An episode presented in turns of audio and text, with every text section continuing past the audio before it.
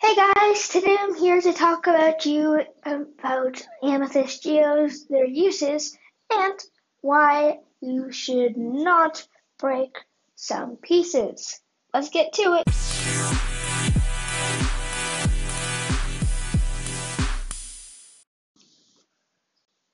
Alright, so amethyst geodes very recently just got added to Minecraft, and I honestly have found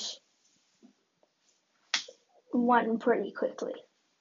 I haven't even gotten diamonds, and I've already found an amethyst geode.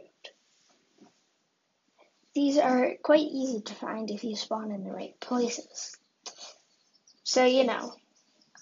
And they are used for the spyglass, and then the, like, just the pieces of geode are great because they can bud, can but end up budding and turn into budding amethyst and they can grow amethyst crystals, which happens pretty quickly.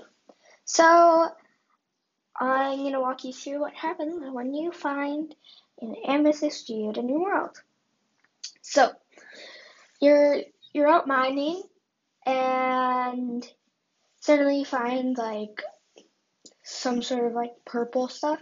Well, you're gonna want to get the ones that are like fully grown because these ones you really want. They will like really help you because they um they can be turned into a spyglass. So yeah, and really overall, there's not much to cover on the amethyst geodes, but I have to say, they're pretty cool and they're pretty good with spruce wood and spruce.